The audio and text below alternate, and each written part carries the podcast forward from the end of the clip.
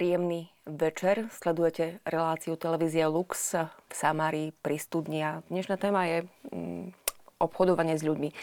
Vedeli ste si niekedy predstaviť, čo tento pojem znamená? Akým spôsobom sa bojuje s obchodovaním s ľuďmi? Čo vlastne znamená práve to, že je to jedna z jedných alebo jeden z jedných najvýnosnejších biznisov na tejto našej planéte, ktorú Boh miluje. A počet obetí každý rok stúpa. A nie ich málo. Ich niekoľko, ale niekoľko miliónov. Ako proti tomu bojovať a akým spôsobom štát a církev sa práve o tento boj zaujíma, stará, ako sa stará a chce pomôcť práve tým obeciam obchodovania s ľuďmi. Tak aj O tom sa dnes budeme rozprávať s mojimi dnešnými hostiami, ale ešte predtým, ako vám ich predstavím, tak predstavím vám známe kontakty, ktoré iste vidíte na televíznej obrazovke televízie Lux. Môžete sa opýtať akúkoľvek otázku, ktorá vás trápi aj s touto vážnou témou. Takže ešte raz pekný večer a pekný večer prajem aj mojim dnešným hostom, začnem dámou, Anna Bartošová, koordinátorka projektu Stop obchodovanie s ľuďmi zo Slovenskej katolíckej charity. Pekný večer. Dobrý deň. Takisto pekný večer prajem aj Richovi Hulmanovi, generálnemu sekretárovi Slovenskej katolíckej charity. Pekný večer. Dobrý večer. A dobrý večer prajem aj pánovi Jozefovi Halcinovi, riaditeľovi odboru prevencie kriminality Ministerstva vnútra Slovenskej republiky. Pekný večer aj vám. Dobrý večer. Takže dáma a páni, ja keď som sa túto tému pripravovala, tak som si vlastne uvedomila, mm, že asi oveľa viac viete, ako my, ktorí vlastne s obeťami obchodu s ľuďmi neprídeme do kontaktu. Tak skúsme si povedať, čo to vlastne je obchod s ľuďmi. Dáma, nech sa páči. Obchod s ľuďmi, skúsim to tak úplne jednoducho povedať, je keď mm, niekto zoberie človeka z jedného miesta, presunie ho na iné miesto a za účelom vykoristovať ho. To znamená priživovať sa na jeho úkor, koristiť z neho. A využije pritom nejaké prostriedky donútenia alebo zneužije jeho zraniteľnosť. Asi takto je to najjednoduchšie povedané, čo ten obchod s ľuďmi vlastne je. Tiež sa zvykne označovať obchod s ľuďmi ako novodobé otroctvo. Ako to vníma uh, Slovenská katolická charita? Alebo vy ste sa začali uh, tejto téme venovať. Prečo? Myslíme si, že ľudia, s ktorými sa takto obchoduje, uh, sú pozbavení toho toho najdôležitejšieho sú pozbavení svojej vlastnej ľudskej dôstojnosti a to je tá najväčšia bieda, najväčšia chudoba, ktorá sa objavuje. A my ako Charita máme poslanie sa práve takýchto ľudí ujímať a, a keď sa dá pomôcť im, tak preto sme sa zaujímali aj túto problematiku. Je to už, myslím, viac než 10 rokov, hm. keď sme e, vstúpili a začali sa zaoberať ľuďmi, ktorí sa stali obeťami obchodovania. Bolo to ťažké? A je to veľmi ťažké. Človek, ktorý žije vo svojom bežnom živote, je šokovaný tým, čo sa môže diať okolo neho. A čo sa vlastne dialo okolo neho? Stretnete sa s osobami, ktoré vám rozprávajú svoj životný príbeh a e, prejdú celou tou, celou tou tortúrou od nejakého nadšenia, od prísľubov, ktoré dostali, až po tú tvrdú realitu, ten pocit bezmocnosti, ktorý vám komunikujú a, a, a majú pocit, že s tou vlastnými silami už do konca života nedokážu dostať von. Naozaj sa cítia ako ako zotročení, ako spútaní tými reťazami, ktoré sú symbolom tohto fenoménu obchodovania s ľuďmi. A e, keď e, sa, ste konfrontovaní s takýmito životnými situáciami, tak máte pocit, že naozaj s týmto je nutné niečo robiť, ale práve v tomto fenoméne je to tak, že jednotlivec môže sám iba veľmi málo. Pretože obchodovanie s ľuďmi je medzinárodný fenomén. A je veľmi dobré, keď sa bojom proti takémuto javu zaoberajú organizácie, ktoré medzinárodne dokážu spolupracovať. K tomu sa určite dostaneme. E, aby sme si možno pre úvod e, aj pre našich divákov vyjasnili e, práve to, čo si majú pod pojmom obchodovanie s ľuďmi predstaviť, tak sa spýtam aj pána riaditeľa odboru z ministerstva vnútra, mm, čo si vlastne pod tým máme predstaviť. Ja som si našla, že je to jeden z najvýnosnejších biznisov po obchodovania so zbraniami, s drogami, Prečo? To odpovedia si veľmi jednoduchá. Pre tento biznis, e, nelegálny biznis, upozorňujem, nepotrebujete tanky, ťažké technológie, potrebujete psychológov, ktorí vedia osloviť potenciálne obete, ktoré lákajú najčastejšie nejakým, nejakým prísľubom.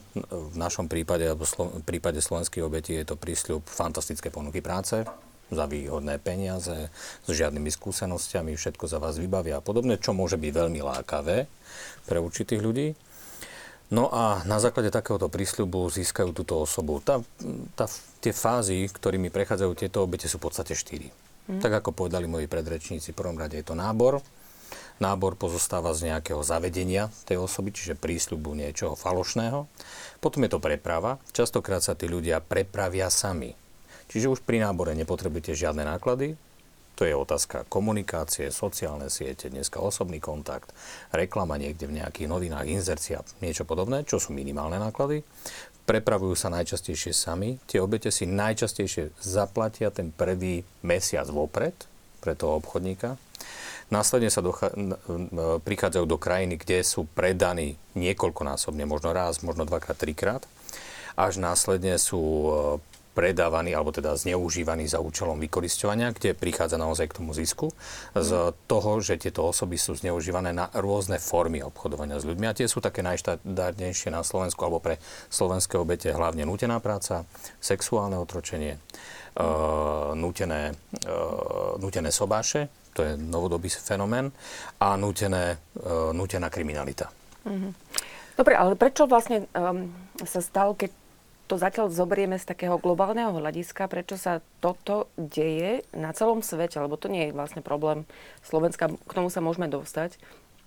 Ale prečo zrazu máme ten problém, máme tu na problém s drogami, máme tu na problém, ktoré sa do, dotýkajú obchodovania so zbraniami a tak ďalej, že prečo toto je jeden z, naj, jeden z tých najlepších ziskov pre Poviem Mafie? To, Nazvem to takto? No určite áno, sú to organizované skupiny a medzinárodne, tak ako mm-hmm. správne povedal pán kolega, uh, sú to medzinárodne organizované obchody. Predstavte si, že na Slovensku je nejaký náborár, nie, neskôr mm-hmm. niekto, kto prevedie tú osobu, až nakoniec je ten samotný mm-hmm. zneužívateľ. Tie náklady sú tak nízke, že na jednej osobe, ktorá napríklad musí nútene vykonávať sexuálne služby, obchodník zarobí okolo 20 tisíc eur ročne. Čo znamená, že keď si to násobíte počtom osôb, tak vám vychádza zisk, ktorý je z toho. Samozrejme, toto nemá byť návod pre potenciálnych páchateľov, ale bohužiaľ toto sú čísla, o ktorých hovoria medzinárodné inštitúcie a zároveň tieto medzinárodné inštitúcie hovoria aj o tom, že v rámci Európskej únie je každoročne do zoznamu obetí, ktorým je poskytovaná pomoc zo strany jednotlivých štátov, tento počet je až okolo 10 tisíc obetí ročne nových my do toho systému pridávame naše obete, samozrejme, ktorých je približne 30 až 40 ročne. Samozrejme, staráme sa o viacej, lebo mm. ten problém nie je ročný. A táto nízko nákladovosť pre páchateľov predstavuje obrovský zisk na druhej strane. Uh, a zároveň je to o dopite. Mm. Ak ten dopyt po takejto službe, po takýchto aktivitách je, tak je obrovský zisk. Pani Bartošová, vy ste koordinátorkou projektu Stop obchodovania s ľuďmi v rámci Slovenskej katolíckej charity. Chcem sa spýtať, začali ste toto riešiť, ako povedal pán generálny sekretár, už niekoľko rokov predtým. Má to svoje výsledky? Alebo prečo? Možno taká základná otázka. Lebo počuli sme, že to nie je problém, ktorý sa dotýka iba Slovenska, ale no, celého sveta. Mm, je to ťažký problém. Alebo sa mýlim? Tak e, je to veľmi ťažký mm, problém. Vlastne my um, fungujeme v rámci tohto projektu od roku 2008, odkedy mm. sa teda Takže 10 rokov vlastne. Áno, mm-hmm. V septembri to bude 10 rokov, odkedy začal tento projekt Stop obchodovaniu s ľuďmi a vlastne v rámci Slovenskej katolíckej charity, charity realizujeme program na pomoc a podporu obeti obchodovania s ľuďmi, ktorého gestorom je Informačné centrum na pomoc obeťam obchodovania s ľuďmi v rámci ministerstva vnútra. A od tohto roku 2008 vlastne obetiam poskytujeme komplexnú starostlivosť, ktorá zahrňa vlastne um, asistované dobrovoľné návraty a mm-hmm. následne uh, krízovú starostlivosť a reintegráciu. To znamená, že odtedy, čo príde k nám vlastne obed na Slovensko, tak uh, jej pomáhame prejsť tým najťažším obdobím, kedy sa na začiatku najprv musí stabilizovať. Zabezpečujú sa aj základné životné potreby, zabezpečuje sa lekárska starostlivosť, špeciálne lekárske vyšetrenia a e, materiálna pomoc, finančná pomoc, e, právne poradenstvo, sociálne poradenstvo. E, obete často trpia rôznymi psychickými problémami, psychickými diagnózami. To si Čiže... môžeme rozobrať, ale chcela som sa možno spýtať e, na vašu motiváciu. Na moju uh-huh. osobne? Uh-huh. Že prečo robím na tomto projekte? Uh-huh. Um, viete čo, e, študovala som na, na právnickej fakulte a aj moja, vysko, moja téma uh, diplomovej práce bola zameraná na mravnostnú kriminalitu a aj na obete obchodovania s ľuďmi a nejakým spôsobom uh, ma oslovila táto ponuka mm. práce na tomto projekte, preto som ju prijala a dodnes ma oslovuje. Chcete teda pomáhať práve týmto konkrétnym obeciam? Áno, určite. Uh-huh. kedy vlastne církev začala vnímať, že toto je problém? A zopakujem tú otázku. či církev začala toto vnímať skôr ako Slovenská katolická charita? Alebo akým spôsobom ste vlastne dali dokopy tieto svoje vlastné iniciatívy? Áno, že my sme vlastne nadviazali na skúsenosti a podobné projekty, ktoré už začali skôr v iných krajinách. Myslím, že pre nás bol určitým e, takým predchodcom napríklad Česko alebo krajiny uh-huh. západnej Európy. A my, Charita, máme tú výhodu, že sme teda členom Caritas Internationalis, čo je teda 165 celosvetových charít. A práve v tomto fenoméne je to dobré. Tieto charity sú združené, vytvorili tzv. sieť CodeNet a na celosvetej úrovni a takisto aj na európskej úrovni e, Združenie Renata. A my sme sa vlastne dostali k tomu takýmto spôsobom, že sme nabrali skúsenosti a, a nejaké know-how od tých krajín, ktoré sa týmto fenoménom začali zaoberať skôr. Je pravda, že teda u nás je to aj nejakým dôsledkom práve tej otvorenosti, otvorenosti hraníc, otvorenosti myšlienkam a podobne ako mnohé hm, iné negatívne javy, ktoré toto sprevádzajú, tak žiaľ aj toto je dôsledkom takej tej medzinárodnej otvorenosti a, a musíme sa k tomu postaviť čelom. Akým spôsobom e, spolupracujete s cirkvou ako takou, čo sa týka práve takýchto aktivít? Je to predovšetkým v rámci toho medzinárodného združenia a výmeny informácie. Tu na, na Slovensku je tá spolupráca predovšetkým s ministerstvom vnútra, a s církvou spolupracujeme na dvoch úrovniach. Je to tá medzinárodná, predovšetkým vzdielanie skúseností, vzdielanie najlepších e, praktík a postupov. A zároveň aj pri integrácii a pomoci tým ľuďom využívame cirkevné inštitúcie, zariadenia, či už charitné, alebo zariadenia mnohých reholí, ktoré nám pomáhajú tých ľudí naspäť integrovať do života. K tým ľuďom, ktorí boli obecami e- obchodovania s ľuďmi sa určite dostaneme. Mnohí podľa mňa ešte ani netušíme, alebo možno aj ľudia, ktorí nasledujú, nevedia, že takéto niečo môžu ako problém mať v rodine alebo uh, blízkych. Uh, preto by som bola veľmi rada, keby sme si spoločne aj s divákmi pozreli film Slovenskej katolíckej charity. Uh, je to film o Ivanovi, Ivan na následky týrania a nutenej práce zomiera vo v, roku, e, v rokoch 48 a 7. februára 2016 v predvečer Sviatku patronky obeti obchodovania s ľuďmi Svetej Bakity. Tak skúsme si toto video pozrieť, aby sme možno o, videli, poznali to, čo nás možno okolo ani nevieme, ale nespoznávame, aby sme možno vedeli, ako to odhaliť. Nech sa vám páči, vážni diváci. Tak, za Slovenska som myslel hlavne kvôli tomu za prácou. Přes bohužel nakonec som postupne som sa uznal rána, musím povedať tak, ako Róma, že mi e, nasľuboval normálne peniaze, normálnu slušnú výplatu, slušné bývanie. Bohužiaľ, prvé dva bolo ešte až tak. Potom ani peniaze, teda ani výplata. A potom nakoniec došlo až k tomu, že ma začal mlátiť. Keď som niečo nechcel spraviť, alebo keď som už doslovne nevládal, tak samozrejme sa to riešil bytko. V jednej presivej miestnosti celý čas v podstate. Včera povedal, že nesmiel som chodiť do obchodu, nesmiel som chodiť niekde. Zobral mi občianstvo, zobral mi pásku, veľmi mi doklady všetko. Takže som nemohol nič.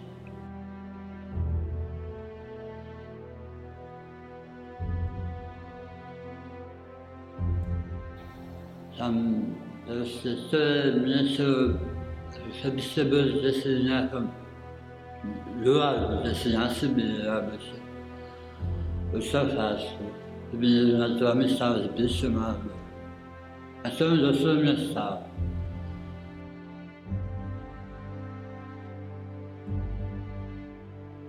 Si viete predstaviť, že vyložil ma v lese, tu ma špíru, tu ma benzín a diel. Na šťastie išiel náhodou policajt a chcel zo mňa doklady. Už ma poznal proste, že vedel, že som tam. No tak ja som povedal všetko, čo bolo. Už ma hneď naložil do auta. Vidíte šlám, poslanu sa vrátil, nemusí sa báť. Sme spísali zápisnici. Tak v mojom zdravotnom stave je veľmi biedný.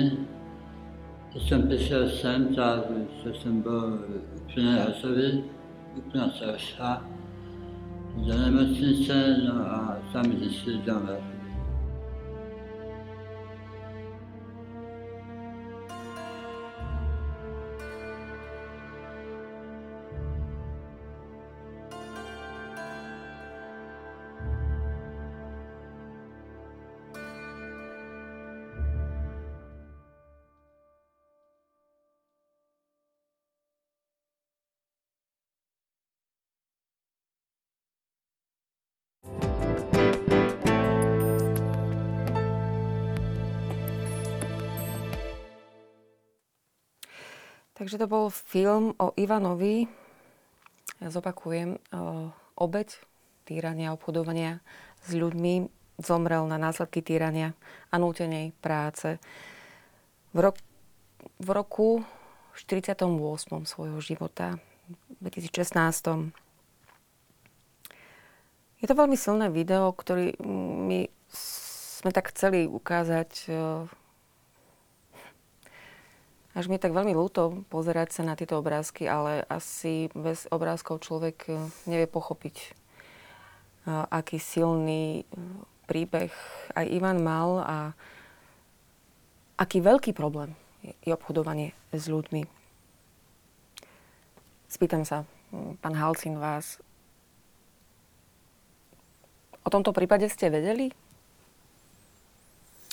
Tak osobne o tomto filme vieme uh-huh. už dlhšie podstate od jeho prípravy. E, tieto príbehy e, nazývame príbehy so zlým koncom. Každý príbeh obete obchodovania s ľuďmi, aj keď sa nájde takáto osoba živá, e, je väčšinou tragický, lebo tá osoba si so sebou odnáša ťažký údel, ten životný. Tie príbehy sú veľmi zložité, tak ako povedala aj predrečníčka, častokrát ide o psychické poruchy, fyzické trápenia, ktoré znášali títo ľudia. V tomto prípade išlo o nutenú prácu. Máme aj sexuálne otroctvo a to sú šialené príbehy a ešte nehovoríme o deťoch, ktoré tak, tak isto sú v rámci tohto biznisu zneužívané sú zneužívaní zdravotne postihnutí, mentálne postihnutí ľudia, ktorí stávajú veľmi často ľahkou obeťou mm. pre týchto páchateľov, takže tieto príbehy sú naozaj veľmi zložité a ak si aj človek pozrie takýto príbeh, tak si povie, dobre, tak sa to stalo v jednom prípade. No bohužiaľ, na svete je každoročne okolo 2 miliónov zobchodovaných ľudí. To je veľmi veľké. V danom číslo. čase. To sú obrovské čísla, mm. samozrejme, čo sú aj obrovské zisky pre páchateľov, samozrejme. Takže tie, tento príbeh nie je ojedinelý. Tento príbeh je našťastie pre ďalšie generácie a pre ľudí, pre verejnosť dokumentovaný. Bohužiaľ s tým tragickým koncom, tak ako ste povedali v roku 2016, že dotyčný pán aj na základe tých trápení, ktoré mal, tak e, podľahol a už nie je medzi nami. E, pani Bartošová, pán Human, skúsme možno ten príbeh, ak môžete priblížiť. E, ten film získal ocenenie ako, skúsme možno pozitívne najprv ocenenie, lebo iste aj pán Ivan už nebohý e, by si to ocenenie veľmi rád akože e, prebral. Ale aký vlastne to bol príbeh? Tak Ivan odišiel e, do Slovenska za prácou, legálne pracoval, vlastne pomáhal pri budovaní ciest, pracoval 7 rokov a potom, keď mu skončil kontrakt, tak chcel ešte ostať v Slovensku a hľadal si nejaké možnosti, ako sa zamestnať. A vtedy práve ho oslovil jeden uh, pán, um, ktorý mu ponúkol bývanie a ponúkol mu prácu uh, s výhodným platom.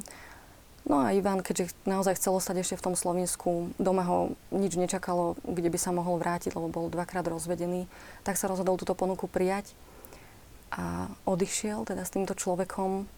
No a po príchode do dediny a do domu tohto pána, však všetko bolo inak, ako, ako mu bolo nasľubované, žil v podstate ako domáci otrok. Hej, on, on bol zavretý v jednej špinavej plesnevej miestnosti, len vlastne v takej prístavbe rodinného domu ešte s jedným iným e, spolubývajúcim. A no, tá nebola úplne nutená práca, skôr to bolo domáce otroctvo, kedy on musel vlastne vykonávať všetky také práce okolo domu pre, pre tohto človeka, u ktorého žil. Um, bol manipulovaný, najmä psychicky, takisto mu bola odopieraná stráva. Um, to všetko vlastne viete z jeho rozprávania? Tomu správne áno, rozumiem. Áno, mhm. z jeho rozprávania on si takisto aj viedol denník, čiže ten, ten nám s nami zdieľal. Chodil do lesa rúbať drevo, niekedy sa aj zranil, padol zo strechy, keď, keď ju opravoval, nebola mu poskytnutá zdravotná starostlivosť a nemohol sa slobodne pohybovať alebo len na nejaké krátke vzdialenosti musel oznamovať, kam ide, musel sa vrátiť. Čiže naozaj hlavne taká psychická manipulácia. Takto trpel 3 roky. To sa potom teda um, odrazilo aj na tom jeho zdravotnom stave. Prišiel v katastrofálnom stave.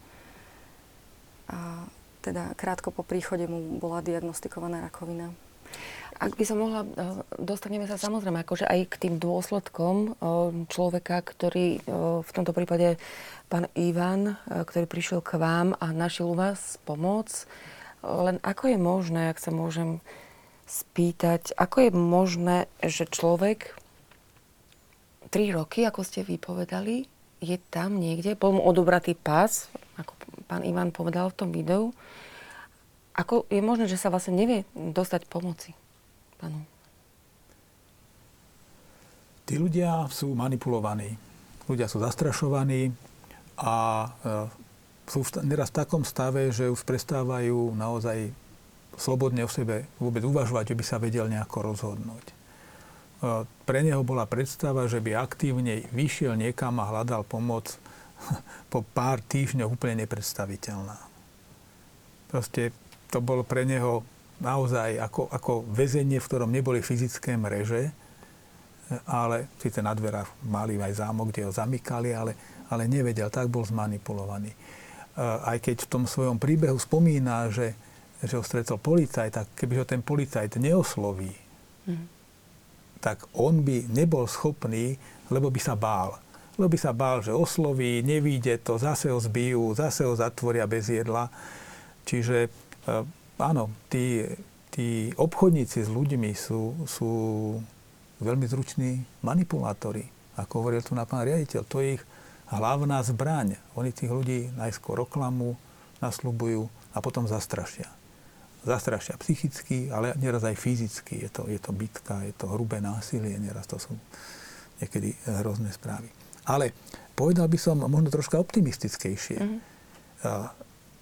Ivan, áno, zomrel podľa rakovine, ale jeho príbeh mal dobrý koniec on sa z toho dostal, on, on, sa, on sa z toho vymanil z toho otroctva, on, on, sa, on sa vrátil, on nakoniec eh, aj mal nejaký cieľ, chcel, aby sa na ten jeho príbeh nezabudol, aby bol, eh, aby bol takou výstrahou pre ostatných. On našiel ten svoj zmysel existencie znova. A myslím si práve kvôli takýmto ľuďom sa oplatí toto robiť. Mm. Že áno, nie je, to, nie je to typické, tá úspešnosť nie je 100% zďaleka nie, ale, ale stačí jeden ako keď zachránite jedného človeka, zachránite celý vesmír. Ja ešte doplním, že on bol veľmi zatrpknutý, ale pred smrťou krátko prijal aj posledné pomazanie. Takže tiež to nevidíme úplne ako príbeh so zlým koncom.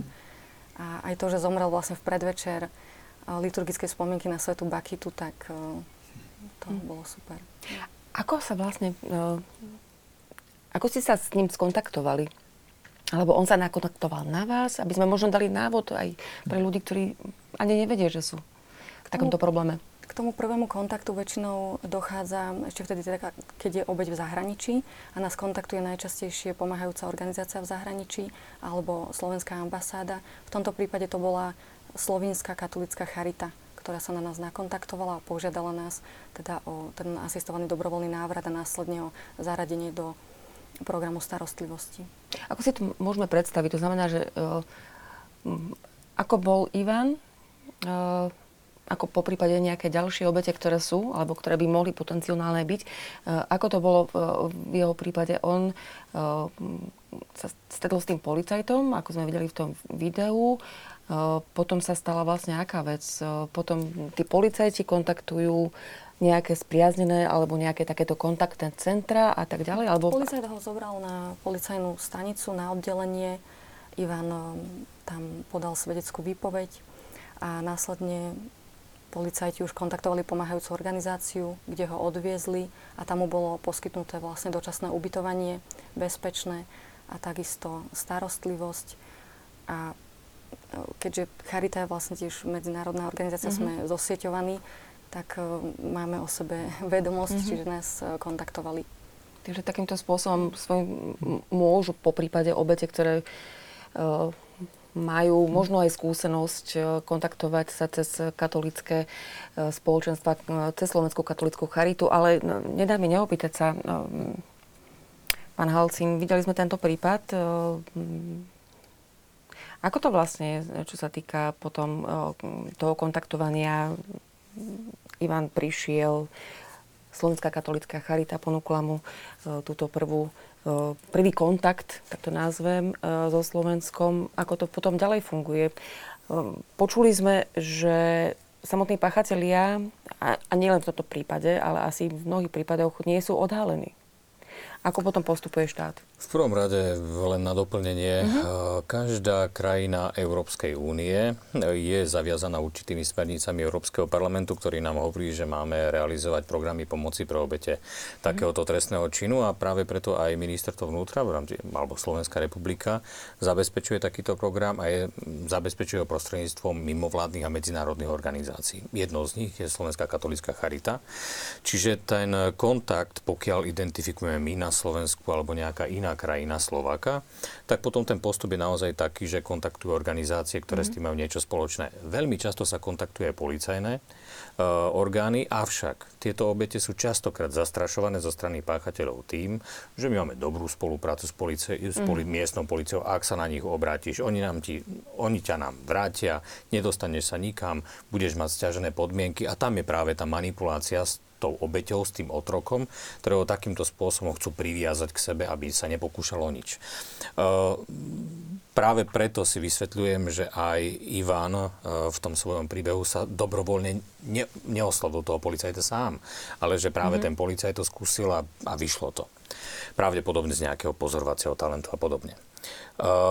Samozrejme, tieto obete prechádzajú dosť dlhým reťazcom páchateľov. Niekto na začiatku je naozaj ten náborár nechceš dobrú prácu, ponúknem ti fantastickú prácu, pôjdeš niekde, v tomto prípade do, Srbs- do Slovenska, tam uh, už prichádzajú ďalší ľudia do hry, ktorí ho predávajú raz, dvakrát, trikrát, akože mu vybavujú medzi tým prácu, odoberú mu pasy, umiestnia ho do iných zariadení, kde mal byť pôvodne, alebo mu sľubuje aj miesto výkonu práce, aj druh práce, ten sa pravidelne mení a do systému tak vstupuje niekoľko páchateľov. Hm. Identifikovať, eh, kto je tým obchodníkom pre týchto ľudí je častokrát zložité, keďže oni sa ocitnú až pri tom konečnom páchateľovi, ktorý v tomto prípade bol nejaká rodina, ktorá ho takýmto spôsobom zneužívala a nevie si predstaviť, že tí ostatní ľudia, ktorí mu ponúkali tú prácu, že boli taktiež zapletení do toho. Je to toho, také reťazenie, hej? Áno, bohužiaľ mm. je to reťazené a to je ten medzinárodný prvok toho celého systému, lebo môže byť slovenský náborár, iný prepravca, iný predajca v tej krajine, iný zneužívateľ v, tej, v ďalšej mm. krajine a podobne. Tieto osoby častokrát sú zneužívaní rôznymi formami obchodovania s ľuďmi. Mm. Na začiatku to môže byť nutená práca, potom sexuálne otročenie, potom nejaká nutená kriminalita a podobne. Závisí od toho, o akú obeď ide, koho si vyhliadli, koho potrebujú, je to vždy otázka dopytu. Tak skúsme si možno povedať, eh, pán riaditeľ, uh, aké sú také, také tie najčastejšie formy uh, na čo by sme si možno všetci mali dávať pozor, hej, a pri vlastných príbuzných alebo pri nejakých známych kamarátov. Čo sú tie najčastejšie formy toho náboru a po prípade potom aj toho samotného trestného činu, o ktorom sa môžeme rozprávať samozrejme. Jednoznačne najčastejšou fintou uh-huh. týchto podvodníkov alebo týchto mm, páchateľov je nábor za účelom ponuky fantastického pracovného miesta. Uh-huh. My sme v roku 2015 spustili jeden projekt, bol to taký trošku kontroverzný projekt vo vzťahu k verejnosti zo strany štátu. Spustili sme takú nachytávacú kampaň, v ktorej sme oslovili ľudí so štyroma ponukami fantastickej práce. Ten projekt sa volá superzárobok.sk a dnes ho využívame na edukačné uh, účely. V rámci tohto projektu sme ponúkli tie 4 pracovné miesta, kde boli sumy 2300 eur, 3000 eur, 4000 eur a podobne. A boli sme veľmi prekvapení z toho, že nezareagovali nám len ľudia z regiónov, kde by to človek štandardne rátal s tým, vzhľadom na sociálnu situáciu mm-hmm. v tých regiónoch a podobne. Bola to Bratislava, okrem toho bol Trnava, e, Žilina, boli to rôzne iné kraje, kde táto vidina e, vysokého zárobku mm-hmm. presvedčila naozaj mnohých. A vzhľadom na tie vek, ten vek mm-hmm. jednotlivých tých Aký ľudí, vek? Ten bol rôznorodý uh-huh. doslova, takže je veľký predpoklad, že tam boli aj zamestnaní ľudia, to už nevieme identifikovať, uh-huh. ale boli to aj mladí, aj starší. Takže nám sa v priebehu 3,5 dňa prihlásilo na túto stránku okolo 2300 ľudí, z ktorých, ak by ste oslovili na druhý deň, že poďte teda do Bratislavy do nejakej reštaurácie, podpíšeme zmluvu, zbalte si kufre a ideme rovno niekam za prácou, ak by prišlo len 10%, hm. ak by prišlo len 1%, to je 23 ľudí. Pri desiatich máme 230 ľudí. Z 230 ľudí, keď sa vám podarí zobchodovať zase len 10%, 10, 23, už máte obrovský zárobok každoročne. Tá motivácia je obrovská. My keď sme prepočítali náklady na túto kampaň pri počte oslovených ľudí, vyšlo nám, že na, jedného, na jednu obeď potrebujeme 3 eurá. Tu je možno aj vidieť, um, prečo je tento biznis, nelegálny biznis, stále Jasne. nelegálny biznis, Isté. prečo je taký výhodný a prečo sa nachádza medzi tými troma najväčšími nelegálnymi biznismi na, na, celej, na celom svete. Zbranie nelegálne, nelegálne, teda drogy a obchodovanie s ľuďmi, aj keď osobne si myslím, že obchodovanie s ľuďmi dávno predčilo všetky tieto obchody, ktoré sú určitým spôsobom okliešťované, stále sa to znižuje, ale dopyt po určitých službách v zahraničí očividne rastie, keďže nám mierne rastie aj počet obetí. Na Slovensku nemôžeme povedať, že je tento stav, ale ten celkový naozaj mierne rastie. A dopyt je očividne veľký. Pravdepodobne budeme rozprávať potom aj o krajinách a podobne, kde sa Určite. to tak deje. Určite. Práve preto sa chcem spýtať, ako máte vy v Slovenskej katolíckej uh, charite skúsenosť? Uh, aké sú obete? Skúsme možno povedať, aby sme si to tak akože dali na to Slovensko a prejdeme aj k tým veľkým krajinám, alebo vôbec celosvetovo. Uh, koľko tých obetí registrujete? Uh, A či viete identifikovať na základe možno ich spovedí, na základe ich svedectiev, ako vyzerajú práve tí objednávateľia? Pani Bartošová. Tak z našich skúseností, ako pán Halcin povedal, tak ročne sa zaradí do programu okolo tých 35 nových obetí. S tým, že vlastne my sa staráme ešte aj o obete, ktoré boli zaradené predchádzajúce roky. Uh-huh. A, z našich skúseností najčastejšie ide také tie cieľové skupiny, na ktoré sa zameriavajú obchodníci, sú um, ľudia bez domova, sú to odchovanci detských domovov, sú to rómske ženy, sú to dlhodobo nezamestnaní ľudia. A často ľudia, ktorí um, majú nejaký handicap zdravotný, invalidní dôchodcovia, to, to, toto sú tie skupiny, ktoré trpia vlastne nejakou zraniteľnosťou, ktorú vedia tí obchodníci veľmi dobre pre seba využiť. Hej, oni presne nájdú to slabé miesto a na tom sa potom dokážu priživiť. Dokážu toho človeka vlastne teda zmanipulovať, ponúknuť mu to, čo on práve v tom momente potrebuje, čo na neho funguje a, a zneužiť to. Vedeli identifikovať, dajme tomu, práve tieto obete aj tých páchateľov, tých objednávateľov? alebo už aj pri tom psychi- psychologickom alebo psychickom rozpoložení si už radšej nepamätajú? Myslím, že to sa, také niečo sa nedá nikdy zabudnúť. Um, vlastne tí páchatelia fungujú organizovane. Je to väčšinou organizovaná skupina troch a viac osôb. Na začiatku vystupuje nejaký náborár, ktorý um, kontaktuje obeď, dochádza tam k osobnému kontaktu Nezriedka sa stáva, že je to aj niekto známy, že je to nejaký príbuzný tej obete. Mali sme aj prípad, kedy to bola matka, ktorá predala svoju dceru, ktorá sa vrátila z detského domova, nebola tam nejaká sociálna väzba vytvorená tým pádom, že dieťa bolo do 18 rokov vlastne v detskom domove. A teda ju predala, aby mala z nej aspoň nejaký osoch.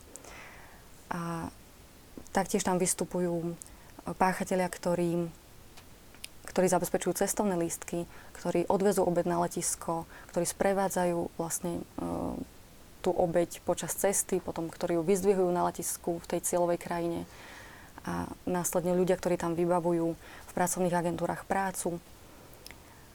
Um, takže toto sú tí páchatelia, ktorých aj, aj vedia teda identifikovať uh, naše obete.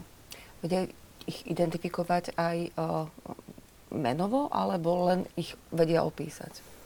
Uh, vedia aj ich uh, mená, ale často sú to prezivky. Uh-huh. Oni, páchatelia často dávajú prezivky aj obetiam a takisto sa predstavia vlastne obetiam pod nejakou prezivkou. Uh-huh. Takže... Pán, uh, pán riaditeľ, ako teda uh, Slovenská katolická charita potom pomáha svojím spôsobom práve tým obetiam. No, bavili sme sa aj o konkrétnom prípade Ivana, bavili sme sa hmm.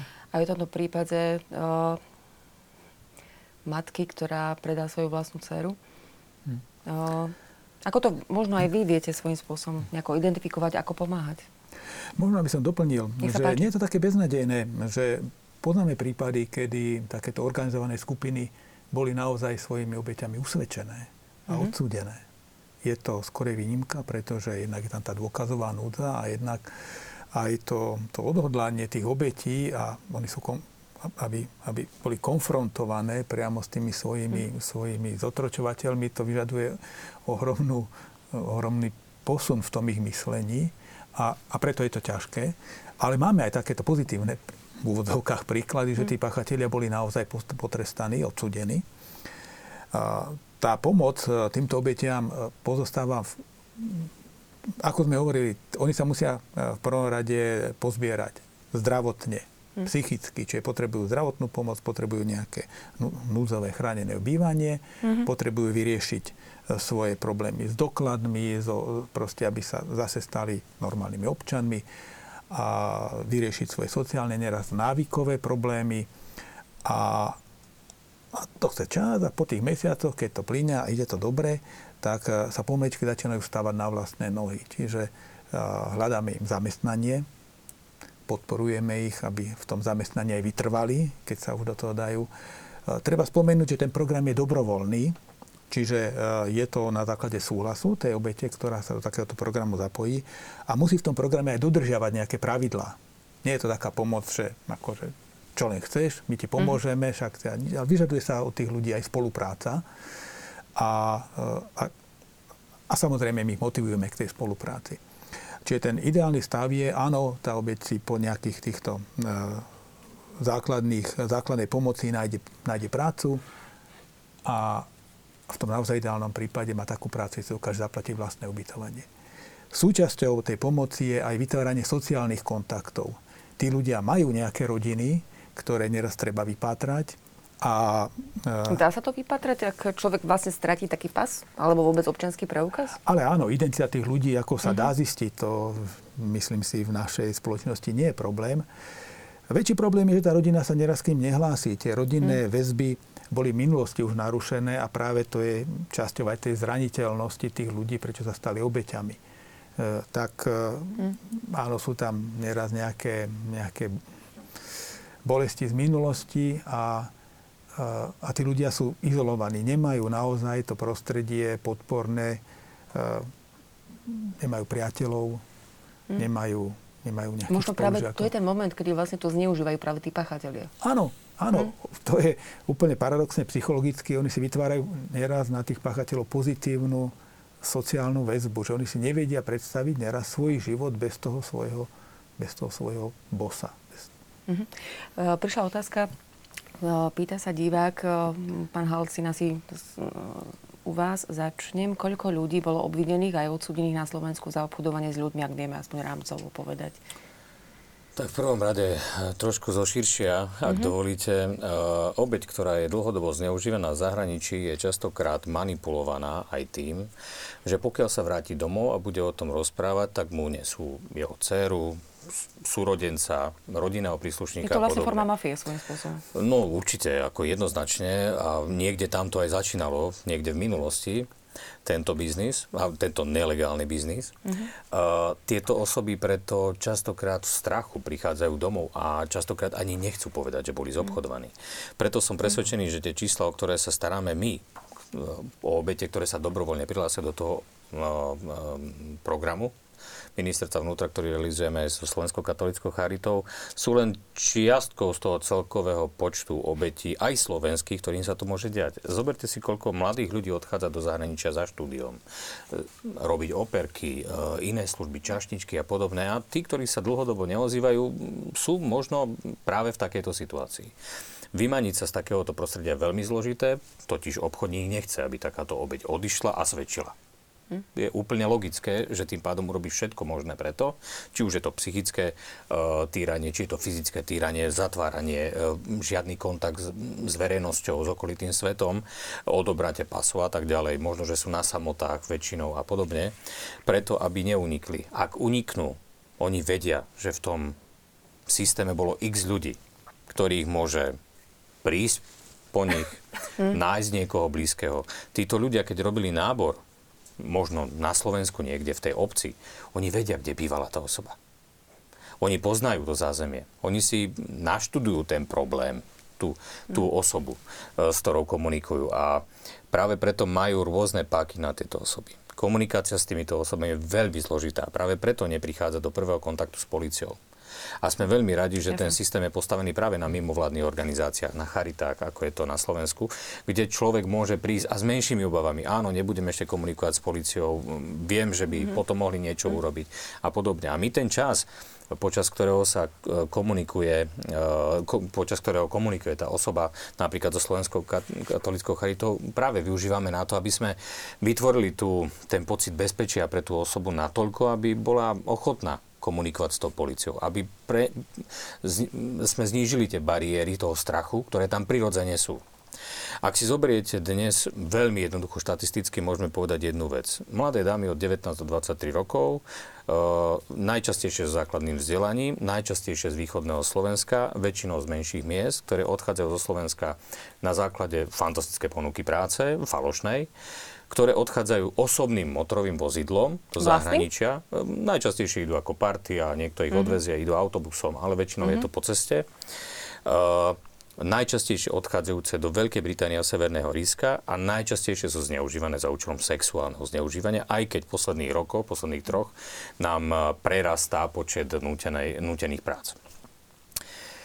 Ak počúvate len tieto štatistiky, tí okay. ľudia sa naozaj prichádzajú, ak vôbec uniknú z toho prostredia. Ešte raz opakujem, mm-hmm. páchateľi nechce pustiť. Mm-hmm. Ich nepustí chod domov.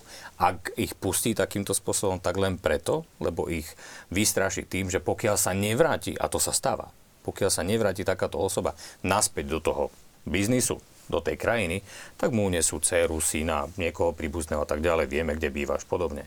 Dokonca títo páchatelia umožnia tej osobe volať domov aby nebol dojem, že sa niečo stalo a podobne. Preto všetci, či je to katolická charita, iné organizácie, ministerstvo vnútra, stále hovoríme dookola. Naučte sa nejaké finty. Povedzte tým príbuzným v tom telefonáte, pokiaľ ste pod takouto hrozbou, že niečo, nejakú vetu, ktorú ste sa naučili a poznajú blízky, aby, aby sa vedeli, aby vedeli povedať, že sa niečo deje. Ale Preto... otázka je potom, že či to pomáha svojím spôsobom, ak človek vlastne je prvýkrát e, obeťou e, obchodovania, hoci netuší a nevie, čo má vlastne svojím spôsobom robiť, tak skúsme sa o tom porozprávať. Nikto neverí, že sa mu to môže stať. Veď... To je prvá vec. Nikto tomu neverí. Málo kto sa vopred pripraví. Preto fantastické aktivity realizuje katolická charita, či už svojimi festivalmi a aktívnou prácou v rámci prevencie po školách a podobne, kde rozpráva práve o tom, že buďme na to pripravení, mm. nevieme, čo nás tam môže, môže čakať. Áno, niekto to odbije úsmevom, mne sa to nemôže stať, veď nikomu nerobím mm. nič zlé, som pripravený, poznám tú krajinu, kam odchádzam, ale to nestačí. V dnešnej dobe to naozaj nestačí. Zoberte si, aké máme krásne Slovenky na Slovensku je jednoznačný dopyt potom. Mm. A to si zoberte mladé dámy.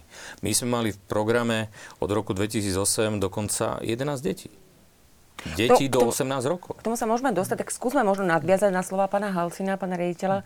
Uh,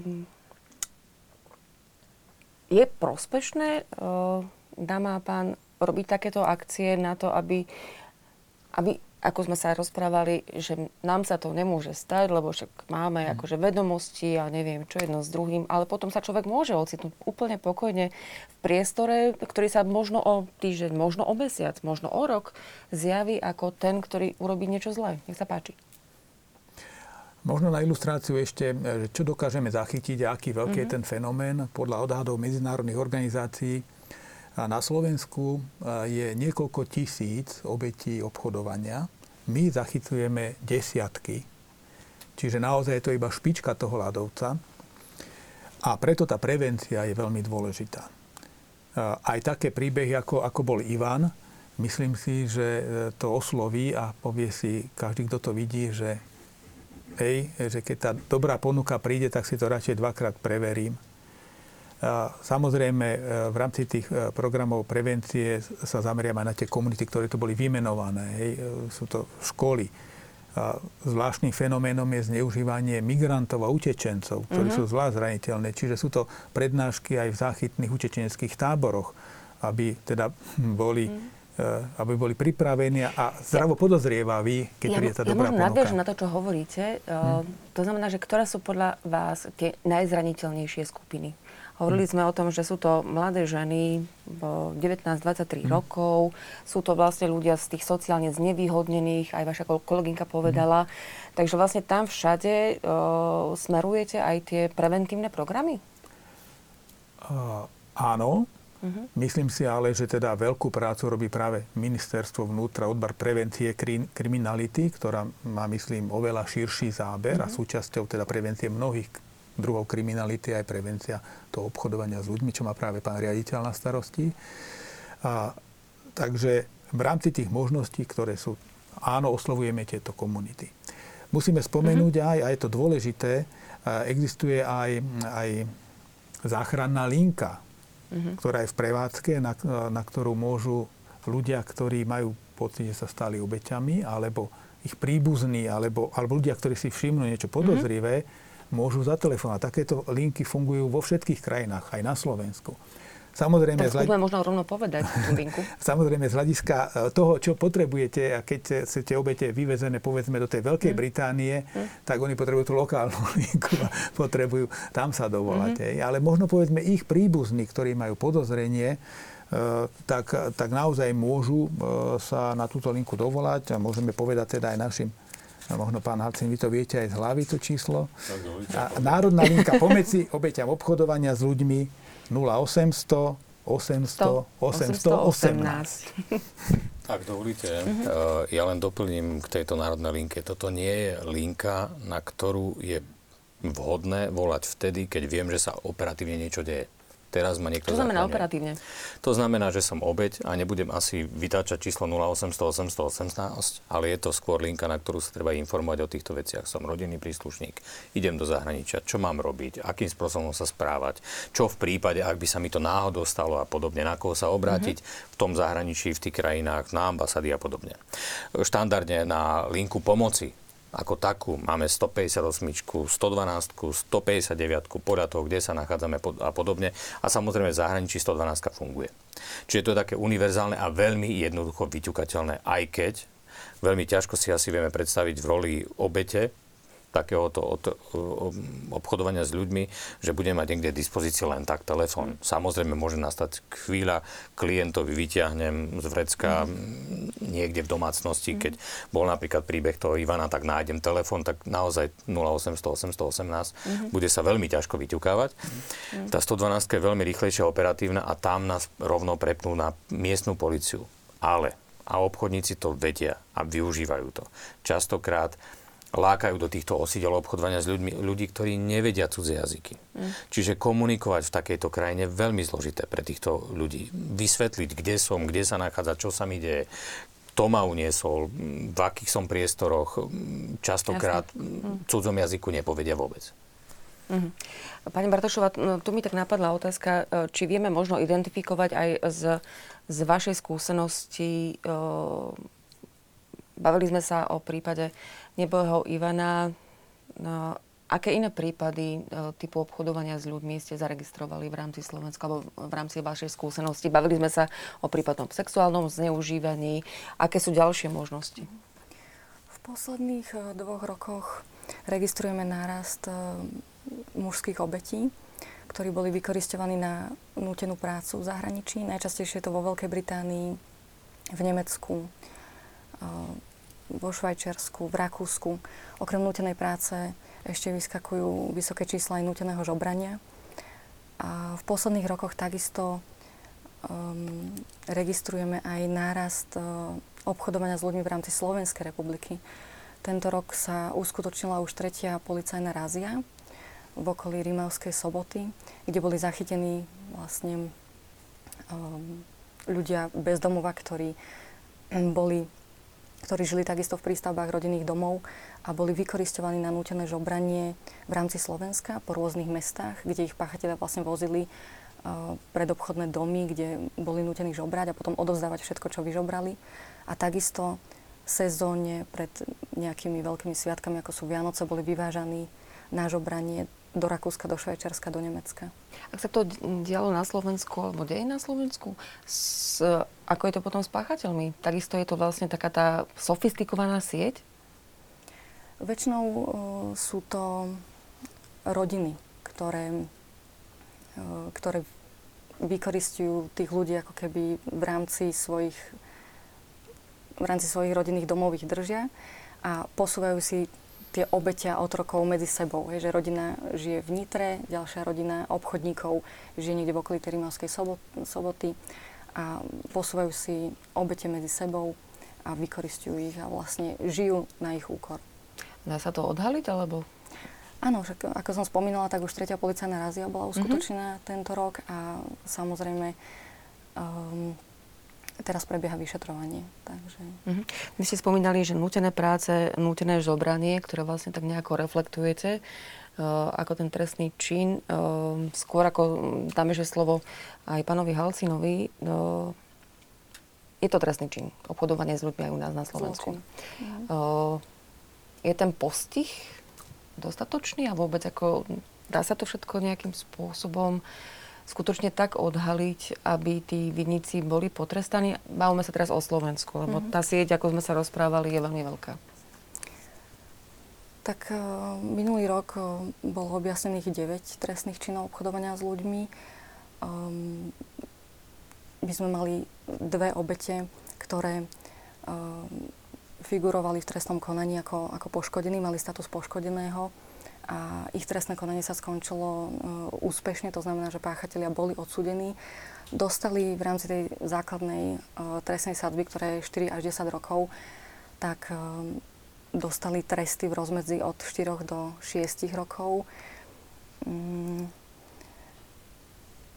neviem... Otázka potom znie, či, či je to satisfakcia pre tú obeď? Určite je to satisfakcia pre tú obeď. My sa samozrejme pokúšame o to, aby um, obeď mala prístup aj k náhrade škody, na ktoré má právo, ktoré je jedným z jej základných práv ako obete obchodovania s ľuďmi. Mm-hmm.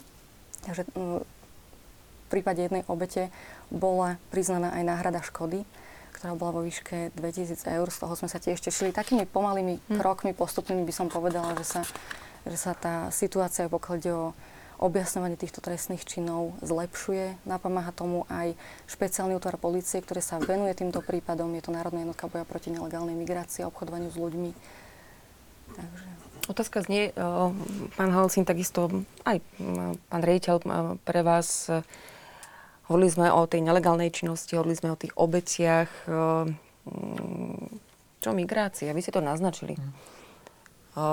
My asi s tým nejako veľmi veľký problém zatiaľ nemáme. Alebo sa mýlim, predpokladám, že uh, téma migrácie a vôbec e, otročovania uh, ľudí je hmm. oveľa väčšia v rámci Európskej únie, celého sveta samozrejme. Skúsme možno k tomu niečo povedať.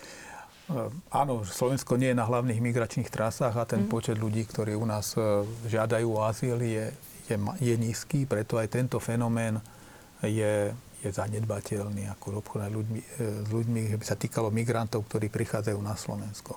V Európe je to obrovský fenomén. A som nedávno čítal štatistiku, že z hľadiska tých učečencov, ktorí prišli po roku 2015 do Európy, je asi 10 tisíc chýbajúcich detí, ktoré, ktoré boli zaregistrované v jednotlivých učečenských táboroch a, a nie sú tam a nie sú nikde evidované. A samozrejme predpoklad je, že vysoké percento z nich sa mohlo stať napríklad obeťami obchodovania. A nielen možno e, s ľuďmi, ale možno aj s orgánmi. Či? Tak... registrujete, alebo tak nejako môžeme sa o tom rozprávať e, celosvetovo, celoeurópsky, e, či hmm. ten obchod s ľuďmi je iba otázka obchodovania s ľuďmi. Pán Halcín. Aj to obchodovanie s orgánmi je obchodovanie s ľuďmi. V každom prípade Slovenská republika neeviduje takýto prípad na vlastnom občanovi. E, ak, ste sa, ak sme sa bavili alebo bavíme sa o tých tokoch, tak dovolte mi zo pár čísel. Celos, Vzhľadom, e, z pohľadu obetí a cieľových, cieľových krajín to vyzerá so slovenskými obeťami asi následovne. Naše obete Veľká Británia 104, obeti Nemecko 40, Slovenská republika 12, Česká republika 11, Taliansko 7 a tak ďalej a klesá to, dokonca máme Kuwait, jednu obeť a podobne. Takže tu vidíte asi, kam smerujú tieto obete, do ktorých krajín. Slovensko preto je zrejme, že je väčšinou tranzitná alebo zdrojová krajina, kde tieto obete končia, nekončia prevažne na Slovensku. Nakoniec aj tok e, migrantov, či už legálnych, nelegálnych, je nasmerovaný nie na Slovensko, ale inde, viacej na západ, mm. do tých krajín. Slovenská republika, ale nemôžeme zabúdať na jednu vec, to, čo povedal pán generálny sekretár, je naozaj obrovskou hrozbou pre Európu, lebo 10 tisíc nezvestných detí, to je v podstate taký istý počet, ako jednotlivé krajiny prispievajú do Eurostatu s počtom mm-hmm. obetí, o ktoré sa starajú v takýchto programoch ako Slovenská katolická mm-hmm. charita v našom programe ministerstva vnútra. 10 tisíc obetí je ten počet, ktorý nahlasujú všetky, všet, celá 28 v rámci mm-hmm. Európskej únie. Z toho Slovenská republika každoročne okolo 35-40 obetí. Čiže ostatné krajiny, tých 9950, napríklad. Mhm. Čo sú šialené, šialené čísla.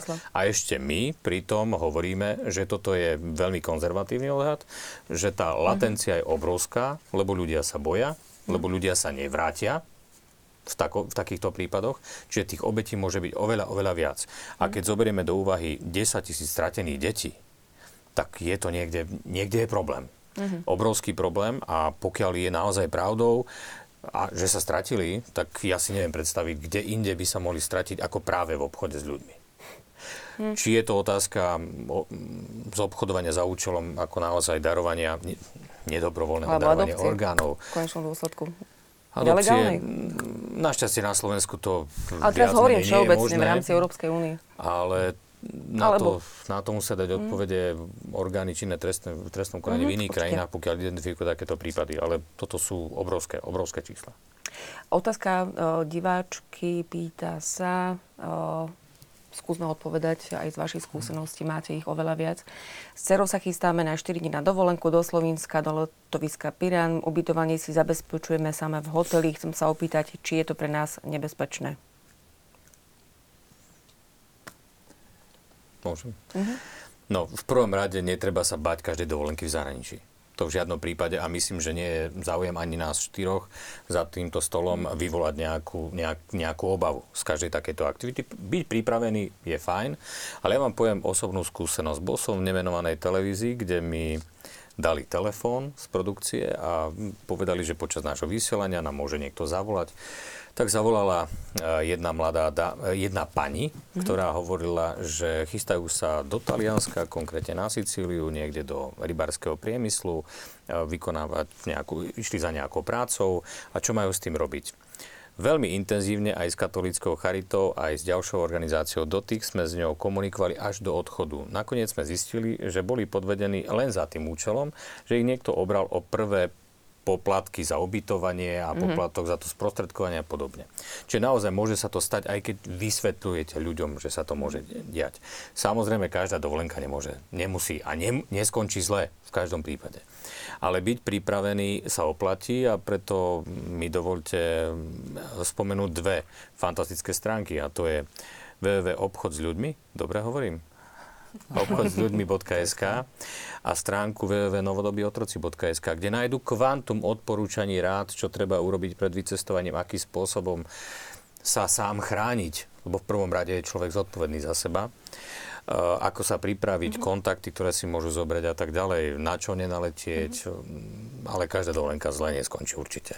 Čo by ste teda odporúčali vy za katolickú charitu práve ľuďom, aby sa teda možno nemali nejaký veľký strach ísť na nejakú dovolenku, ale čo by ste odporúčali po prípade, aby sa vyvarovali možno rizikám, nech sa páči?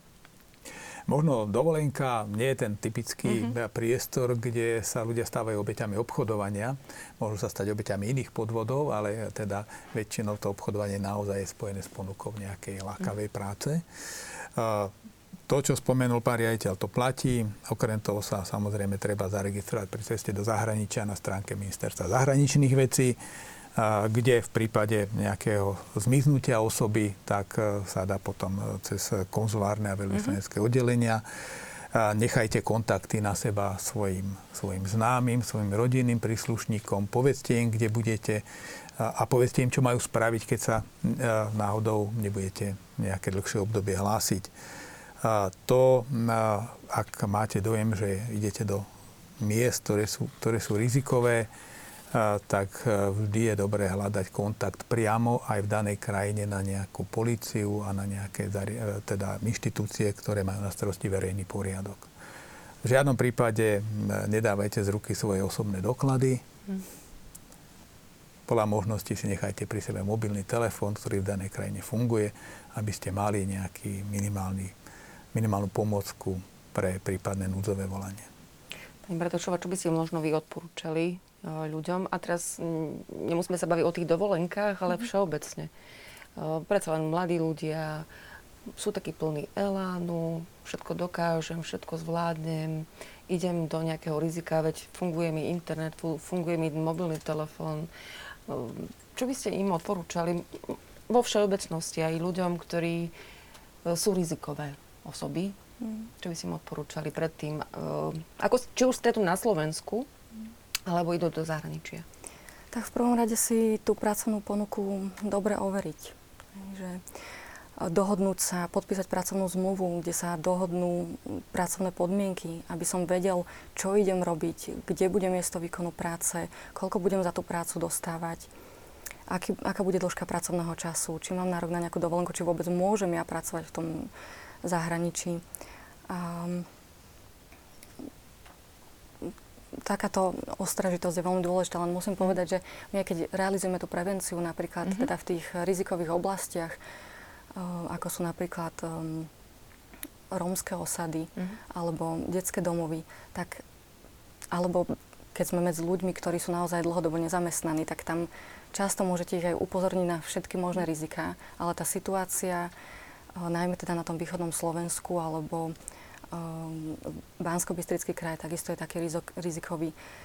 Tých ľudí, ten nedostatok tých pracovných príležitostí tlačí naozaj mm. do, do toho, že často podcenia tie rizika a že, že idú.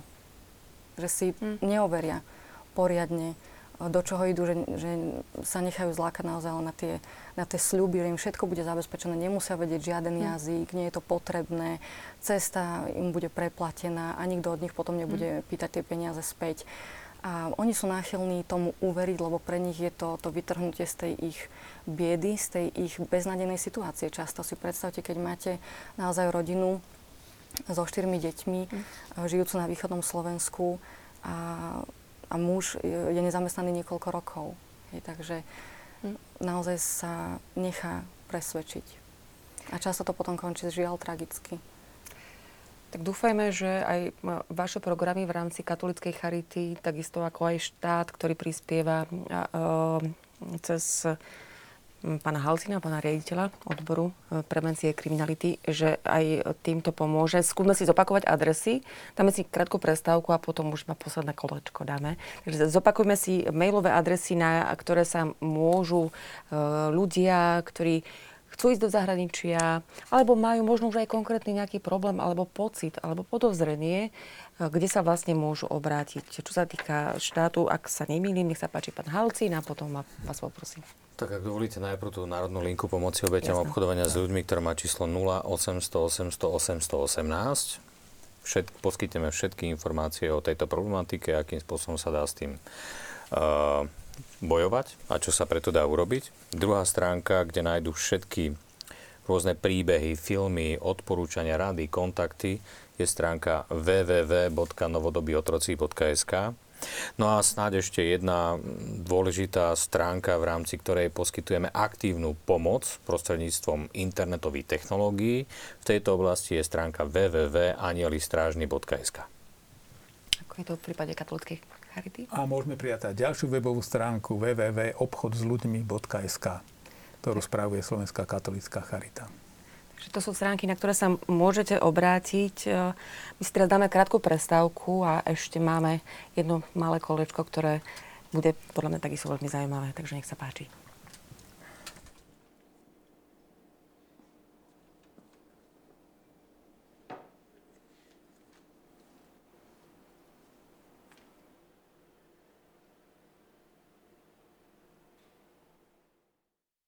Horami, lúkami, tou našou dolinou. So slnkom na tvári nevzdať sa svojich snov. Srdcami odomknúť aj skryté komnaty. A navzájom chytiť sa, keď sme už ustatí. Stačí spojiť síly, spolu sa svetom viesť. Nechať vietor vrážať do kolies. Len spojiť síly, nazrieť si do duší,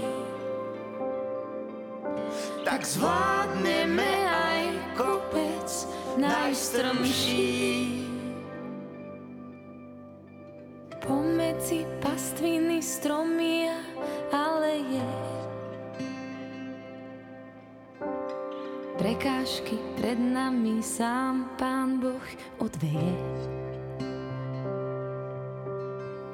Potratiť nedám sa pádom či mudrinou. Zrazu sa mení svet, keď letím krajinou. Stačí spojiť síly, spolu sa svetom viesť. Nechať vietor vrážať do kolies. Len spojiť síly, nazrieť si do duší. Tak zvládneme aj kopec najstrmší.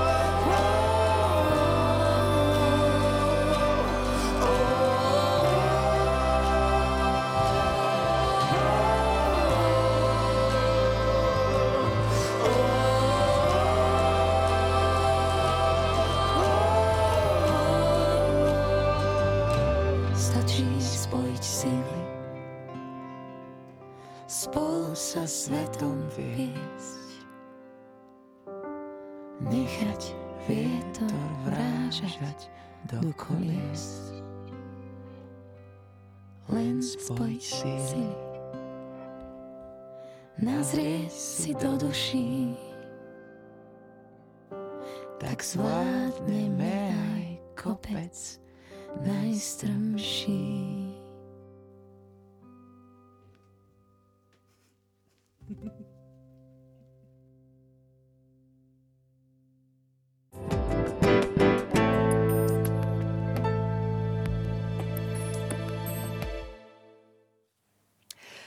Príjemný dobrý večer, takže my pokračujeme v diskusii v Samárii pri studni na tému obchodovanie s ľuďmi. Ja len pripomeniem, že uh, informácie, o ktorých sme sa rozprávali, si môžete pozrieť na, v archíve televízie Lux, ale pripomínam samozrejme aj uh, kontakty, na ktoré sa môžete v prípade akýchkoľvek problémov, či už uh, máte ten problém, alebo máte podozrenie, kam sa vlastne môžete obrátiť. Takže Národná linka pomoci obetiam obchodovania s ľuďmi 0800 800 818. A potom sú tu na webové stránky novodobyotroci.sk anili strážny.sk alebo obchod s ľuďmi.sk. Takže to sú kontakty, na ktoré sa môžete úplne pokojne obrátiť.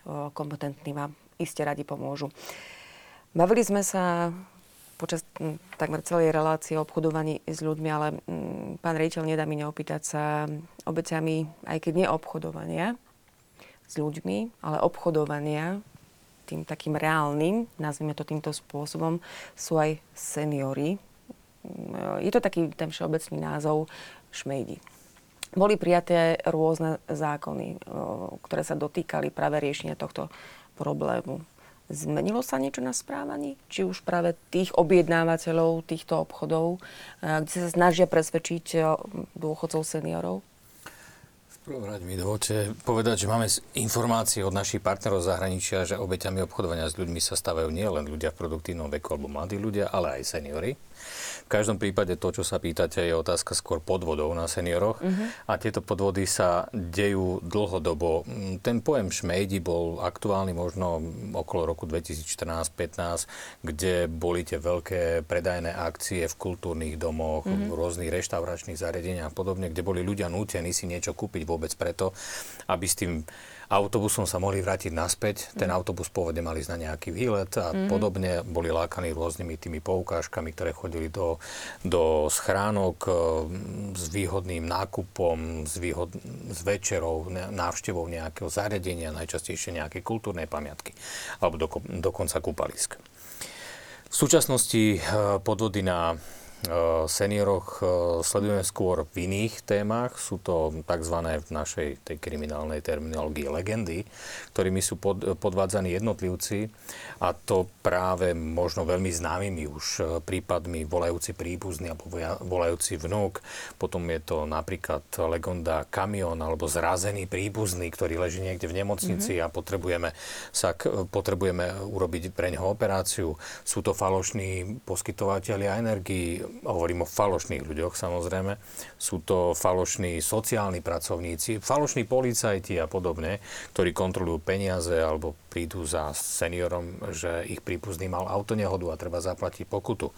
My sme za týmto účelom ministerstvo vnútra aj s mimovládnym sektorom spracovali jednu stránku, ďalšiu stránku, ktorá sa volá www.desatoro.sk. Myslím, že veľmi príhodné aj pre túto reláciu v ktorej vysvetľujeme 10 najčastejších prípadov, akým spôsobom sú títo seniory podvádzaní. Je tam celý priebeh v tom videu, 100 krátke, 3 4 minútové videa, kde vidieť celý ten príbeh, čo sa deje. Aj samozrejme s odporúčaniami, čo sa v tom prípade dá robiť. E, bohužiaľ, obete e, práve seniory sú teda v trestnom zákone definované ako zvlášť zraniteľné osoby, uh-huh. vzhľadom na to, že sú dôverčiví, menej sa dokážu brániť, či už fyzicky alebo psychicky nie sú pripravení na tú situáciu, možno v živote neboli konfrontovaní s trestnou činnosťou, ale ani s komunikáciou s policiou tým pádom. Práve preto sme v týchto dňoch spustili jeden veľký projekt, ktorý sa volá Zlepšenie prístupu obetí trestných činov k službám a vytvorenie kontaktných bodov. Vytvorili sme na každom klientskom centre v krajskom meste kontaktný bod, kde sa nachádzajú traja ľudia, ktorí ktorí identifikujú v regióne takýchto seniorov. Zároveň rôznym seniorským organizáciám, či už cez, cez samozprávy, cez mimovládny sektor, cez jednoty dôchodcov a iné inštitúcie, hovoríme rady a odporúčania, čo majú robiť v takých situáciách, ako sa zachovať, akým spôsobom predísť tomu. A už keď sa nepodarí predísť, tak aspoň čo najskôr nahlásiť policii, uh-huh. aby sme mali dostatok dôkazov na to, aby sme vedeli obviniť potom toho samotného páchateľa. Čiže toto je aktuálna aktivita ministerstva vnútra, ktorá bude trvať e, v rámci projektu 3 roky a následne samozrejme dlhodobo, mm-hmm. kde chceme takýmto spôsobom pomáhať týmto obetiam. Bohužiaľ, trend e, demografický je jasný. E, populácia na Slovensku starne, čiže je veľký predpoklad, že tieto, takéto podvody budú pribúdať. Takže nám všetkým aj vedecím odporúčate byť ako dôveruj, ale preveruj. Jednoznačne to pravidlo platí a dvakrát meraj a raz, a raz rež. Neposkytuj nikomu svoje finančné prostriedky. Ani Myslím si, že tí seniori na to pracovali veľmi dlho. Zároveň nevpúšťať cudzie osoby do príbytku. Mm. Ten príbeh je totiž stále ten istý. Pod určitou zámienkou sa tieto osoby chcú dostať mm. do príbytku tej osoby, využiť jej neopatrnosť, neostražitosť, pozrieť si zo pár miest v tej domácnosti, zobrať tie dlho celoživotne šetrené finančné prostriedky a odchádzať spokojne, vysmiatý z tohto domu, ešte poďakovať e, starenke alebo star- starčekovi za to, že im poskytli vodu alebo niečo, alebo rozhovor. A až následne senior po niekoľkých týždňoch, po niekoľkých dňoch zistí, že mu chýba veľký obroz doma, alebo častokrát nechodí na to miesto. A my potom máme problém s identifikovaním takých páchateľov, ako vyzerali, boli s nejakými autami, boli dvaja, bol jeden, vyzeral, bol vysoký, nízky, široký. Takže máme s tým vážny problém a práve preto tá aktívna komunikácia s týmito cieľovými skupinami. V súčasnosti máme 24 takýchto ľudí po celom eh, Slovensku, ktorí chodia každý týždeň po 24 aktivitách od malých obcí až po veľké krajské mesta. Takže zopakujem eh, www.desatoro.sk, takže tam sa môžu ľudia dozvedieť viacero informácií eh, Akciu má aj Slovenská katolická charita.